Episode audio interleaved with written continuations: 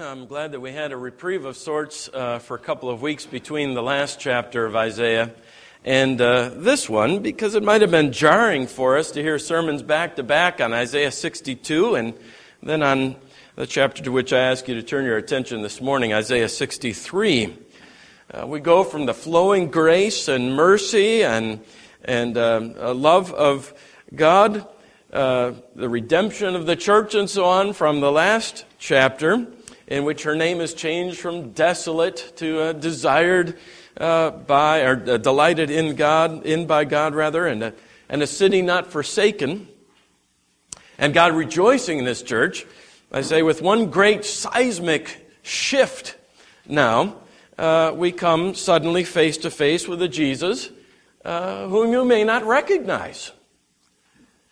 Even Isaiah does a double take, you know, doesn't recognize him uh, at first, doesn't seem to, and he appears striding toward him on the horizon in bright glory, uh, mixed with bloody terror. Uh, corpses strewn about behind him. Who is this? He asks, with the mixed awe and horror. And we ask the same thing this morning ourselves. Who is this? And may God give us grace to receive the answer. Let's pray. Father in heaven, we pray that you will widen our hearts and open the portals of our hearts to receive your word. Very wide open them, Father, because these are things we're not accustomed to thinking about our Savior, but things that your scripture has made abundantly clear, and that was we must not only receive, but love and live by. So we pray, Father, that your Spirit richly uh, will bless your word now. We pray these things in Jesus' name. Amen. Isaiah 63, we'll read the first 14 verses. The first six verses are something of a conversation between Isaiah and the anointed one as he approaches. Isaiah begins Who is this who comes from Edom? In crimsoned garments from Bozrah.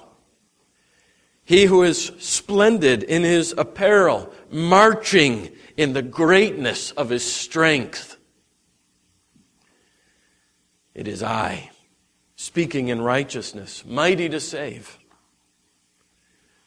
Why is your apparel red, and your garments like his who treads in the winepress? I have trodden the winepress alone, and from the peoples no one was with me. I trod them in my anger and trampled them in my wrath. Their lifeblood spattered on my garments and stained all my apparel. For the day of vengeance was in my heart, and my year of redemption had come. I looked, but there was no one to help. I was appalled, but there was no one to uphold. So my own arm brought me salvation, and my wrath upheld me. I trampled down the peoples in my anger. I made them drunk in my wrath. And I poured out their lifeblood on the earth. Isaiah now, verse 7.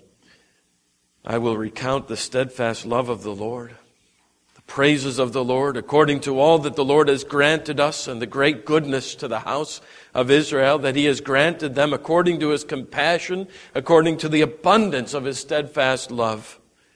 For, for he said, Surely they are my people, children who will not deal falsely, and he became their Savior.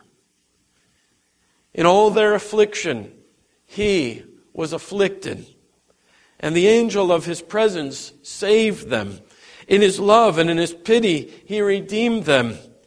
He lifted them up and carried them all the days of old. But they rebelled and grieved his Holy Spirit. Therefore, he turned to be their enemy and himself fought against them. Then he remembered the days of old, of Moses and his people where is he who brought them up out of the sea with the shepherds of his flock? Where is he who put in the midst of them his Holy Spirit, who caused his glorious arm to go at the right hand of Moses, who divided the waters before them to make for himself an everlasting name, who led them through the depths? Like a horse in the desert, they did not stumble. Like livestock that go down into the valley, the Spirit of the Lord gave them rest.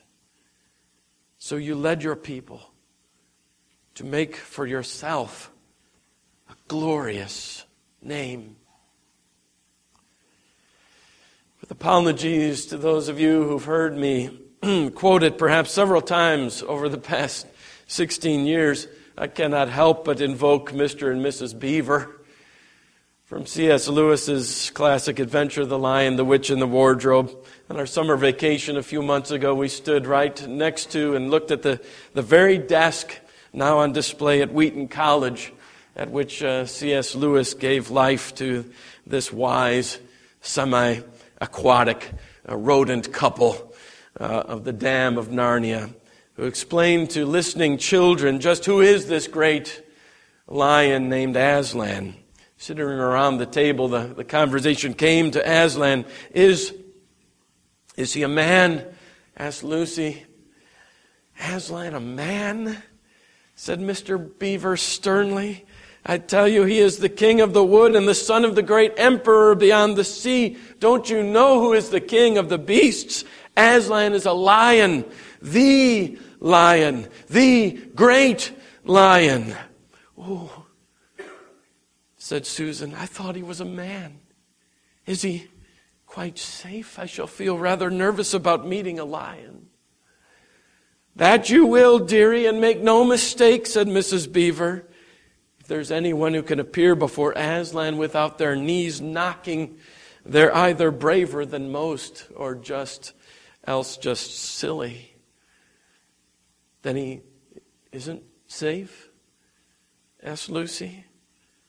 Safe, said Mr. Beaver. Don't you hear what Mrs. Beaver tells you? Who said anything about safe? Of course he isn't safe.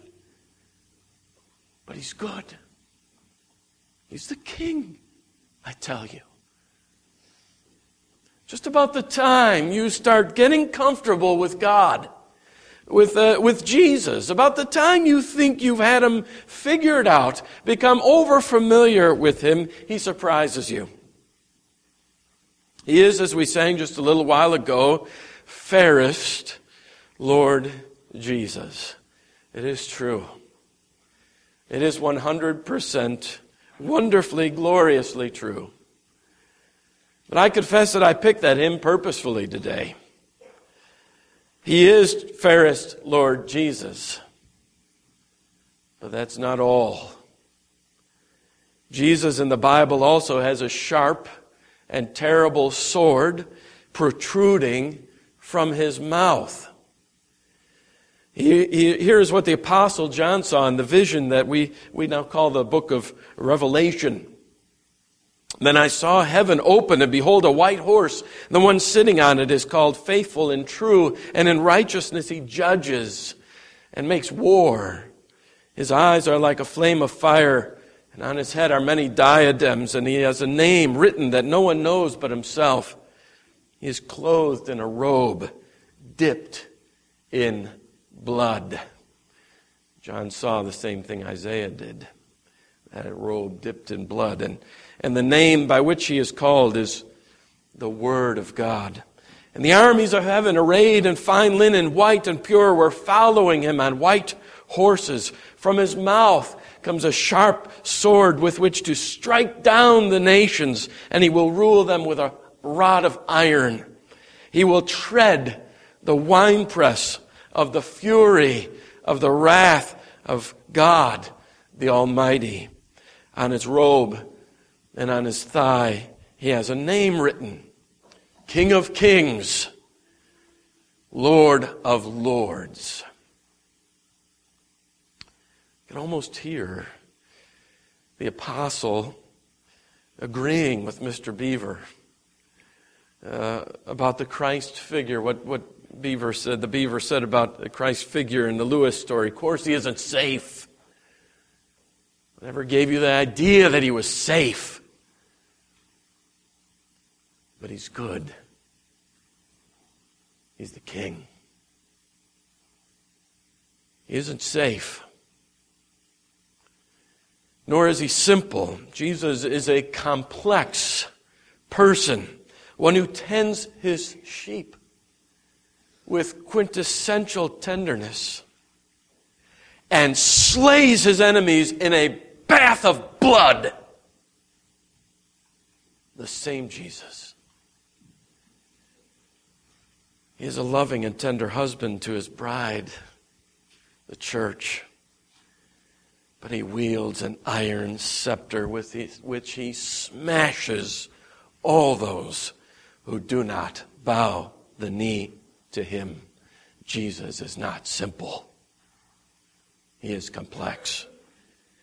He isn't safe, but he is good.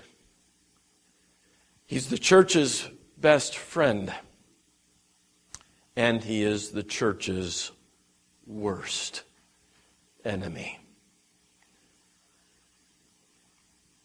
We obey the word that Paul writes in his letter to the Romans this morning. Then note well the kindness and the severity of God. As if it were possible, I want this morning to pull on each of those interwoven strands of the double helix of uh, the DNA of Jesus, I want to pull those two strands, if we may, apart and look at each of them, his wrath and his grace. First, let us note carefully the severity, the wrath of our Savior. It's a terrible thing. Terrible indeed to find yourself on the severe side of our Savior. His enemies of all ages and times are typified here in verse 1 by the nation called Edom and her capital city, Bozrah. When Isaiah first catches a glimpse of the anointed one uh, coming, he sees him coming from the, the south, southeast, we can imagine, where lay that nation that bitterly hated and harassed, and as often as possible, uh, the people of God. You remember who were the Edomites, don't you? The descendants of Esau, uh, the brother of Jacob, who was the father, of course, of the Israelites. Uh, in the days of the prophets, Edom epitomized, you know, represented perfectly all of fallen and rebellious humanity, uh, uh lovers of the earth, haters of God, persecutors of God's people because of their allegiance to a higher kingdom. A simple study of your Bible will show you how bitter the, was the rivalry between Edom and Judah, how bitter Edom proved over the years as an enemy, how she showed her true colors in the way she treated God's people, which, by the way, is often the way that the enemies of God show their colors, isn't it? By how they treat God's people. You've seen it in your own lives as well. Someone has seen in their disdain, their, the disdain that is of unbelievers for, for believers of, of all ages, in the words of a uh, Bob Dylan song. Go ahead and talk about him because he makes you doubt because he has denied himself the things you can't live without. Laugh at him behind his back, just like the others do. Remind him of what he used to be when he comes walking through. Stop your conversation when he passes on the street. Hope he falls upon himself. Oh, won't that be sweet? Because he can't be exploited by superstition anymore because he can't be bribed or bought by the things that you adore. When the whip that's keeping you in line doesn't make him jump, say he's hard of hearing. Say that he's a chump. Say he's out of step with reality as you try to test his nerve because he doesn't pay tribute to the king that you serve. He's the property of Jesus. Resent him to the bone. You got something better. You've got a heart of stone. For those stony of heart and haters of God and persecutors and molesters of his people, our King Jesus is all wrath. Isaiah, appalled at the appearance of the mighty one, Ask verse 2 Why is your apparel red? Your garments like he who treads in a winepress. You have to imagine now, with your mind's eye, the, the splendid, uh, brilliantly white apparel of the great anointed one, our Lord, saturated in blood. Have you been trampling grapes, Isaiah ventures? Oh, that the answer were that tame. Instead, it is disturbing. Jesus answers Isaiah on his own terms. Yes, I've been treading a winepress, only it's not grapes. It's people. The red stains are not the blood of fruit, but of men. I have trodden the winepress alone. I trod them in my anger and trampled them in my wrath. Their lifeblood spattered on my garments and stained my apparel. For the day of vengeance was in my heart. What is in his heart? He says. This is a personal thing with him. He trampled them as an act of vengeance, angry and wrathful. He's not the effeminate, you know, uh, lime uh, lit, uh, soft colored uh, Jesus uh, that you've grown accustomed to seeing hanging on the plates and in the pictures and all that in the, in the Christian bookstore. They don't have pictures like this of Jesus in the Christian bookstore or like Isaiah's, spattered with blood of his enemies, whom he's just crushed like grapes in a winepress under his feet. It's going to be a long time before you see a picture in another Christian's house of Jesus that looks like this, or see this in stained glass in a Christian church in Owensboro. It's repulsive. It really is tell you, my friends, you don't ever want to find yourself on the fighting side of Jesus. You say, well, it, it, it, it won't be so. You know, it can't be. I am in the church. I am on the inside.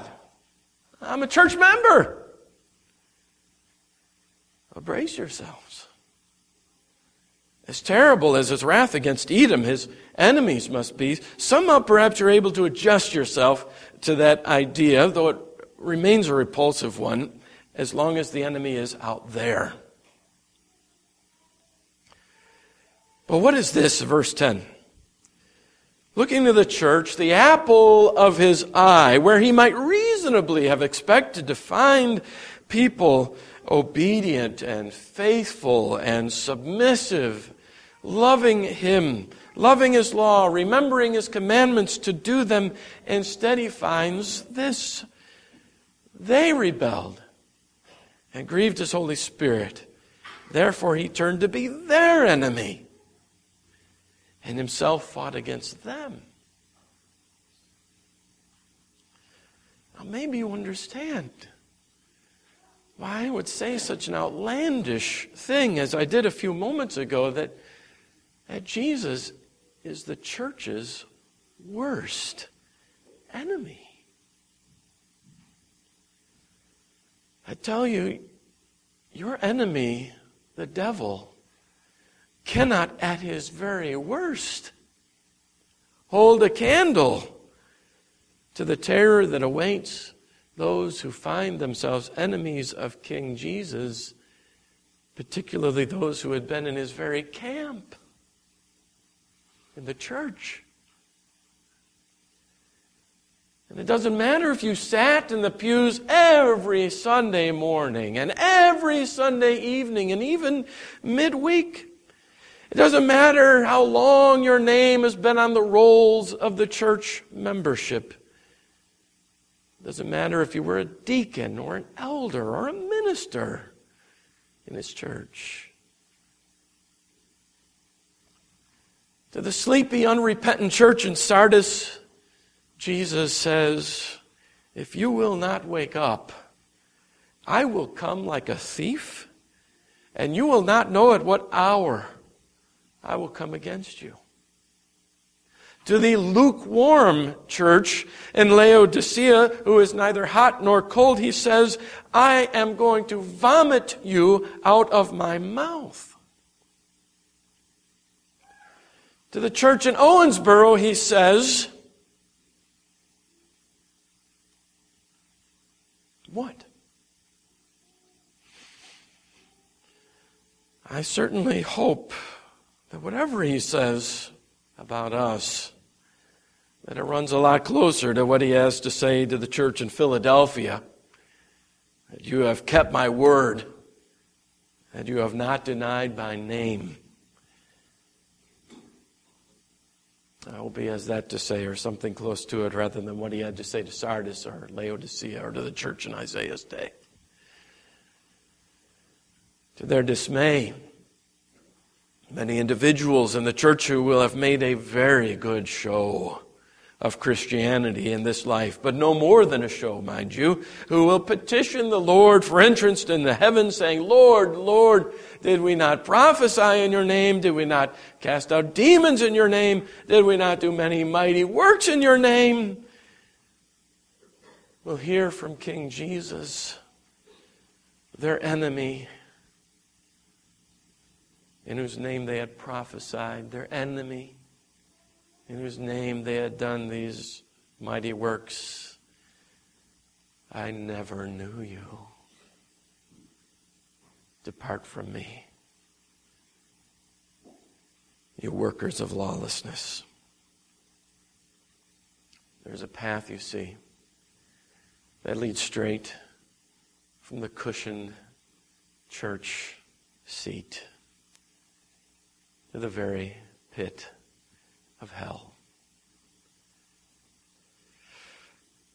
The celebrated Lutheran scholar John Warwick Montgomery expresses it this way. He says, I've heard people say very often, it's better to go to the church than not to go. It can't hurt you. Well, my friend, he continues, it can hurt you. The church can be a place of accelerated salvation. But it can also be a place of accelerated damnation. You don't want to find yourself ever on the fighting side of Jesus. But if you think you can have Jesus and still play around with your sins, if you think you can have Jesus and put them on the shelf with the rest of your talismans, your good luck charms. Dust them off on Sunday morning. And otherwise, do as you please. Live a life devoid of any real repentance and faith, with no real chasing after holiness in response to God's grace. I warn you. Prepare to feel his sword. Prepare to feel his iron scepter. And that day, Edom's fate will actually be very much preferred, will look a whole lot better than the fate that awaits those who took the name, but not the reality of Christ to themselves. Lest you think that a uniquely Old Testament message and isolated to that part of the Bible, you need only look to the New to find that it remains the very same. Uh, that it was Jesus himself who said that you mustn't fear him who can kill uh, the body but cannot kill the soul. Rather, fear him who can destroy both soul and body in hell. Or as the writer of the letter to the Hebrew Christians put it, it is a terrible thing to fall into the hands of the living God. He is severe, but second, let us note the goodness, the kindness, the grace of our Savior. As terrible as he is in his wrath, he is wonderful in his grace and in his kindness. He isn't safe, mind you, but he is good. As personal as his vengeance must be, coming from his heart, as he says, so also is his love. From that same heart, verse 4, comes his redemption. Even as he strides mightily in his blood spattered and saturated garment, having trampled his enemies, he brings salvation by his might. Verse 7. Even as he turns to become the enemy of the unrepentant, disobedient church, he also remembers Comes to mind, verse 11, the days of old. You can't see it so much in the English in verse 11, uh, but the expression in the Hebrew is quite abrupt. In English, we get to, then he remembered the days of old of Moses and his people. But in the Hebrew, it's much more abrupt. He remembered the days of your Moses, his people. It comes, comes jolting to his mind and turns him from his reaction of wrath, these flashes of memory concerning the church whom he has bought. He remembers, verse 8, that they are his people. As zealous as he is in his wrath, he is jealous for you, for his people, and loves you loves you as much as he loves his own reputation on the earth, as much as he loves his own name. Verse 14 So you led your people to make for yourself a glorious name. How many times have we noticed this in the Bible together over these years? How our salvation is not so much for our sake as it is for His. He didn't save you so much for your, your sake. he saved you for His sake. For the glory of His name, for the sake of His reputation, He saves you and keeps you and does not let you go. It is as though He says to the onlooking world, He says, look what I can do. Look at what I can do. I can take a bunch of people, people like, well, I don't know, take that group there in Owensboro. Now look at them. I can take a group of people like that. Silly, wandering, sometimes downrightly rebellious children, and make them trophies of my grace. I can overcome even their sin, even their rebellion, and make them people who are a credit to me and to my power to save, to the power of my grace. Look at them there. Look at what I can do. And he does. It would be an amazing feat, truly it would, to take and transform even just one of us by his grace, by his Holy Spirit at work in us, let alone a whole sanctuary full. And not only this sanctuary, but Christians who have gathered for worship all over the face of this globe have done so for millennia in the past, will do so for however long the Lord has into the future. For them, as for us, His grace, as we sing, let us never forget the meaning of this word. It is amazing. Grace. Just think about it for a minute. He's, he's chosen you, verse 8. They are my people. E.J. Young says that this should be translated, only they are my people. What could be a matter of greater rejoicing than this, than that God has chosen you? He's covenanted with you.